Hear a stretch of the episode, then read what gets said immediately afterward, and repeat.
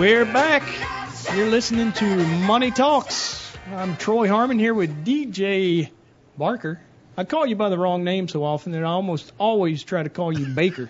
That's wrong. DJ Baker. There was a right. guy. Just, just See, there's an no awesome smile story. there at all. You don't, Yeah, that's not right. Yeah, don't even and joke that's- about that. that's, That's not That's fun. Jarrett McKenzie in the background. Uh, this is from our good friend Ed Kelly. He says, uh, "Okay, guys, I don't mean for this to be a com- political question in any way. Jarrett, just keep that in mind, okay? I'll do Uh, my best. Much talk about tax cuts, putting more money into the taxpayers' pockets, uh, which is good for the economy. However, how is it different to say uh, a million dollars is spent in the economy by John Doe versus a million dollars spent into the economy by Uncle Sam? Seems that when a million bucks is spent, the economy doesn't know who spent it. Uh, by keeping it apolitical, I want to keep the issue of government borrowing the money in some way out of this answer. Uh, thank you. To be honest with you, I think probably the absolute shortest answer there is timing. How quickly will the money get into the economy? How how quickly will it go to work? So, uh, if we're talking about, you guys remember 2009, 2010. Uh, we talked about those shovel-ready projects where the government was going to spend on infrastructure and get money back into the uh, hands of the consumer. Well, think about what happens there there's a planning phase. You have to consider, you know, what's going on. They said shovel ready, so maybe we could consider they get shortened. Uh, they pay for the initial kickoff of the project. Uh, the companies get out and they hire new people. Uh, how much quicker would it be to uh, cut the taxes on an individual? Yep. They have uh, real spending money. They now have some discretionary money to spend. How much quickly, uh, much more quickly, will that get to the hands of, uh, or get into the economy and start making an impact? That really is the the issue, in my opinion. So, um, Yeah, Especially asked, this time of year, right? Yeah, that's right. They're about Right. to start spending like crazy. Yeah, exactly. Here we the go. holidays, it's seasonal, right? Uh, We just spend whatever. Now, there are a few things that you got to consider. Uh, if you give the money to a company uh, in order to do something like that, um, you could possibly wind up with a situation where the company keeps a portion of it. Sure. Doesn't hire. They expand the hours of the individuals. Now they still have more money, but you haven't really spread it out that far. Uh, the other the other thing is if you give tax breaks to the wealthy, and I know there's some folks out there that would throw rotten fruit at me for saying this, but it's the reality. If you've got people who already live well below their means, uh, their means being significant, if they are wealthy, uh, you you would s- assume that this happens a little more often. Uh, they're going to save the money Right. it, they're not going to spend it. So in this case, if you're giving it to the middle class, a lot of folks in the middle class wind up spending every dime they make from week to week. Um, you would assume you give them extra money. What are they going to do with it? Well, not as likely to save, right? So you know, being careful about who you give those tax breaks uh, can also be a big part of that uh, situation. Yeah, definitely. All right, so we've got a question here from Tom from Atlanta. He called our producer this week and uh, had a few questions. Uh, here we go with Tom's question. Uh, he has a fair amount of capital gains and is considered considering selling three stocks that he has a loss in: uh, Under Armour, Kroger, and Allergan. Uh, this would help him offset some of the gains. This is tax loss harvesting. We do this all the time around here. Uh, he says, I'd like to know if these would be good to sell. Well, if you got a loss and you're tax loss harvesting, surely they're good to sell, right? Uh, but if you're saying you're going to sell them and never buy them back, that's a different question. So, uh, in order to take take the losses uh, on your taxes, you have to be out of that stock for 30 days, right? Is it 30 or 31? 31. 31 days. Okay, so after 31 days, if you still like the stock and it was still valued well for you, you can actually buy it back. So uh, just know that in the back of your mind. Now, you ask about Under Armour, the symbol UAA, uh, athletic wear, I guess. Uh, you can buy shoes, um, all kind of Yeah, they got a lot of Garments. different lines now. yeah. Yeah. and it's it's really more of a fashion company at this point. Mm-hmm. I, I think I would agree. Didn't they just get hit. I- really hard? yeah, they've been Yeah. beaten up pretty bad lately. Uh, earnings have been bad. Um, we see, uh, uh, well, earnings growth. The, the bigger things is their profitability, but earnings growth uh, expected to be 6.7 percent. Uh, no, it has been 6.7 percent growth lately. Uh, expected to be over 10 percent. Some of the numbers in here, you know, when I look at it, the, the company doesn't look horrible. Mm-hmm. Uh, the problem that I have is it's still one of those fashion plays, and uh, I have not done well mm. for a long time. It, it really makes me skittish. Uh, consumer tastes can change so quickly, mm-hmm. and uh, when you're out in the fashion world, you're just out. I mean, I remember uh, names like Lululemon coming on the scene. Hey, you remember Crocs? Oh, remember yeah. when yeah. Crocs was the best thing going? Yeah, I remember when I saw you in the office wearing some that day. Well, I mean, I do have some Crocs but I never bought the stock. I can assure you that. So you know, it's one of those things. Sometimes something that's the most favored uh, item of the consumer is not necessarily the best stock. I think the price got a little little ahead of itself and it's been beaten up. To be honest with you, uh, you sell it. I wouldn't recommend buying it back. Uh, you asked also about Kroger. Kroger's in the uh, grocery business. There's been a lot going on in that space. Uh, probably not the least of which is the fact that uh, we saw a recent announcement that Amazon bought Whole Foods. Yep.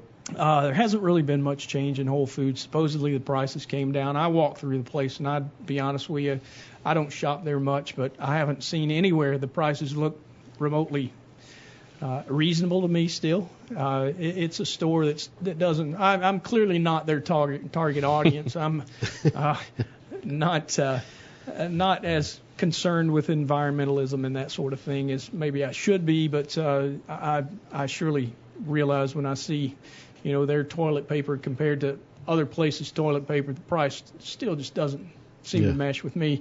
Uh, so in the in regards to that, Kroger on that day that they announced Whole Foods was going to be purchased by Amazon, Kroger fell over nine and a half percent. Uh, if you look at the valuation of Kroger right now, it looks actually really attractive. Mm-hmm. Uh, another thing that happened recently is they came out, uh, management came out. Their earnings have been pretty decent. You know, they've been hitting their numbers, uh, but they came out and guided down. Anytime management tells you that the future is not as bright as we said it was a few minutes ago, or a few years ago, or months ago, uh, guess what happens to the stock? It gets beaten up. So uh, the price has been adjusted for various things, uh, some of which I think are, are probably overblown. Uh, doesn't mean you shouldn't sell it. Go ahead and take your loss. Manage your tax situation. Uh, like I said, it's something we do around here for individuals. You can only do that, by the way, if you own individual stocks. It's not something you're going to be able to do when the S&P 500 is up 17% in a yeah. year, uh, and you own one ETF, exchange traded fund that covers the S&P 500. Mm-hmm. All those stocks behind the scenes that you actually have uh, that are impacting your gains. Yeah. Uh, if you're in a taxable account, you can do very little or nothing about managing your tax situation. So, uh, yeah, sell Kroger if you still like the company, which I, I do. Uh, you know, you could buy it back in 31 days and be fine there. Um, and uh, last, if I can get this page to turn, is Allergan. That too has been a very tough spot lately. Uh, you know, pharmaceuticals have truly been on the skids for the last few months. Uh, uh, bio companies that uh, produce pharmaceutical products have been in the same tough situation as well. So, uh, you know, all things considered, you do have a loss if you've held it uh, over a short period of time. You might not so much if you've held it for a longer period of time. Allergan hasn't done poorly for ever, but it has recently. Yeah. So, uh, you know, if you wanted to take take your losses and and uh, move on, I think that's probably a good idea as well. Tom, we appreciate your uh, reaching out to us, and uh, any of you who have questions uh, that want to get them answered can always call us 770-429-9166. So, uh, guys, we have uh, another question here. Y'all, one of y'all want to yeah, throw it out there? Michael from Acworth. So he's currently 33. Jarrett, for the past 10 years, he's worked to contribute $10,000 a year to his 401k, and he has about $145,000 in that. He also has about 58,000 in a Roth, but it seems like he's not where he wants to be. He rents an in-law suite from his parents. He wants to buy a house, furnish it, and get married. So he's thinking about suspending the retirement savings for a few years until he gets married and kind of gets everything, you know, his goals reset. Uh, is that going to put him behind the scenes? Well, I mean, I think any time that you, uh, you know, stop saving when when you've been doing so for quite a while, sure, that's going to maybe hold things back a little bit because you, you're you're cutting that off. But at the same time, I think he's probably well ahead of the game, so to speak, uh, where from where some of his peers might be, just because of how well he's already done. Mhm, and yeah. what what we know is in the long run, that could be as beneficial than had he not done that. Let, let's say he already bought himself a house, furnished it, had already gotten married, and didn't have any savings, but was now going to start doing what he has already done and contribute that ten thousand dollars a year to his 401k for the next 30 years.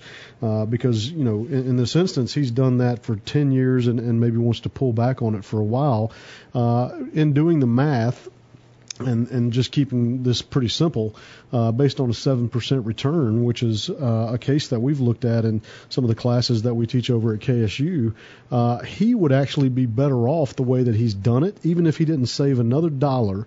He'd be better off at age 65 than someone who were to begin doing what he has done now, and they did it for the next 30 years. So just to clarify, if he did this for 10 years, saved $10,000 a year for 10 years, and got himself 145,000, Yep. the compound interest on that, assuming a positive return of 7% annually for the next 30 years, would be more meaningful than had he not done anything up until this point and then started to do exactly what he's done for the next 30 years. He would be better off than that person. So my point is, look, Michael, I think you're already ahead of the game. I, I don't know that taking some time off to do some of these other things like getting married and purchasing a house that is it's not going to be uh, hurtful to you, but you know, might that put you behind a little bit? Sure. Again, if you're going to cut your savings off to do something like this, uh, then obviously you won't be as far ahead as if you would have been otherwise. But at the end of the day, uh, I think you're you're well ahead of the game already. So don't Save Try to do both. Save early. That's that's the key, right? That is Yeah, exactly absolutely. right. All right, guys, mark it up or down. We're uh, almost done here. Man, after Jarrett. today, I say it's got to be up. That's Jarrett going up, says yeah. Yeah. All right. It's a unanimous. We're all saying the market is up. Thanks for listening. Money Talks will be back next week. All material presented is compiled from sources believed to be reliable and current, but accuracy cannot be guaranteed. The contents are intended for general information purposes only. Information provided should not be the sole basis in making any decisions and is not intended to replace the advice of a qualified professional, such as a tax consultant, insurance advisor, or attorney. Although this material is designed to provide accurate and authoritative information with respect to the subject matter, it may not apply in all situations. This is not to be construed as an offer to buy or sell any financial instruments. It is not our intention to state, indicate, or imply in any manner that current or past results are indicative of future profitability or expectations. Portfolio holdings discussed are subject to change. There is no guarantee that in the future these securities will be held in Hensler accounts. As with all investments, there are associated inherent risks.